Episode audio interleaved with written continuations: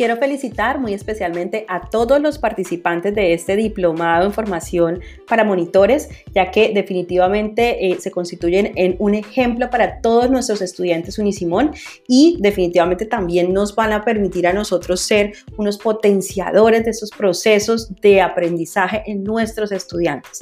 Nuevamente reiterarles mi gratitud por esta iniciativa y por supuesto invitarlos a que continúen con esta motivación y este entusiasmo por la educación.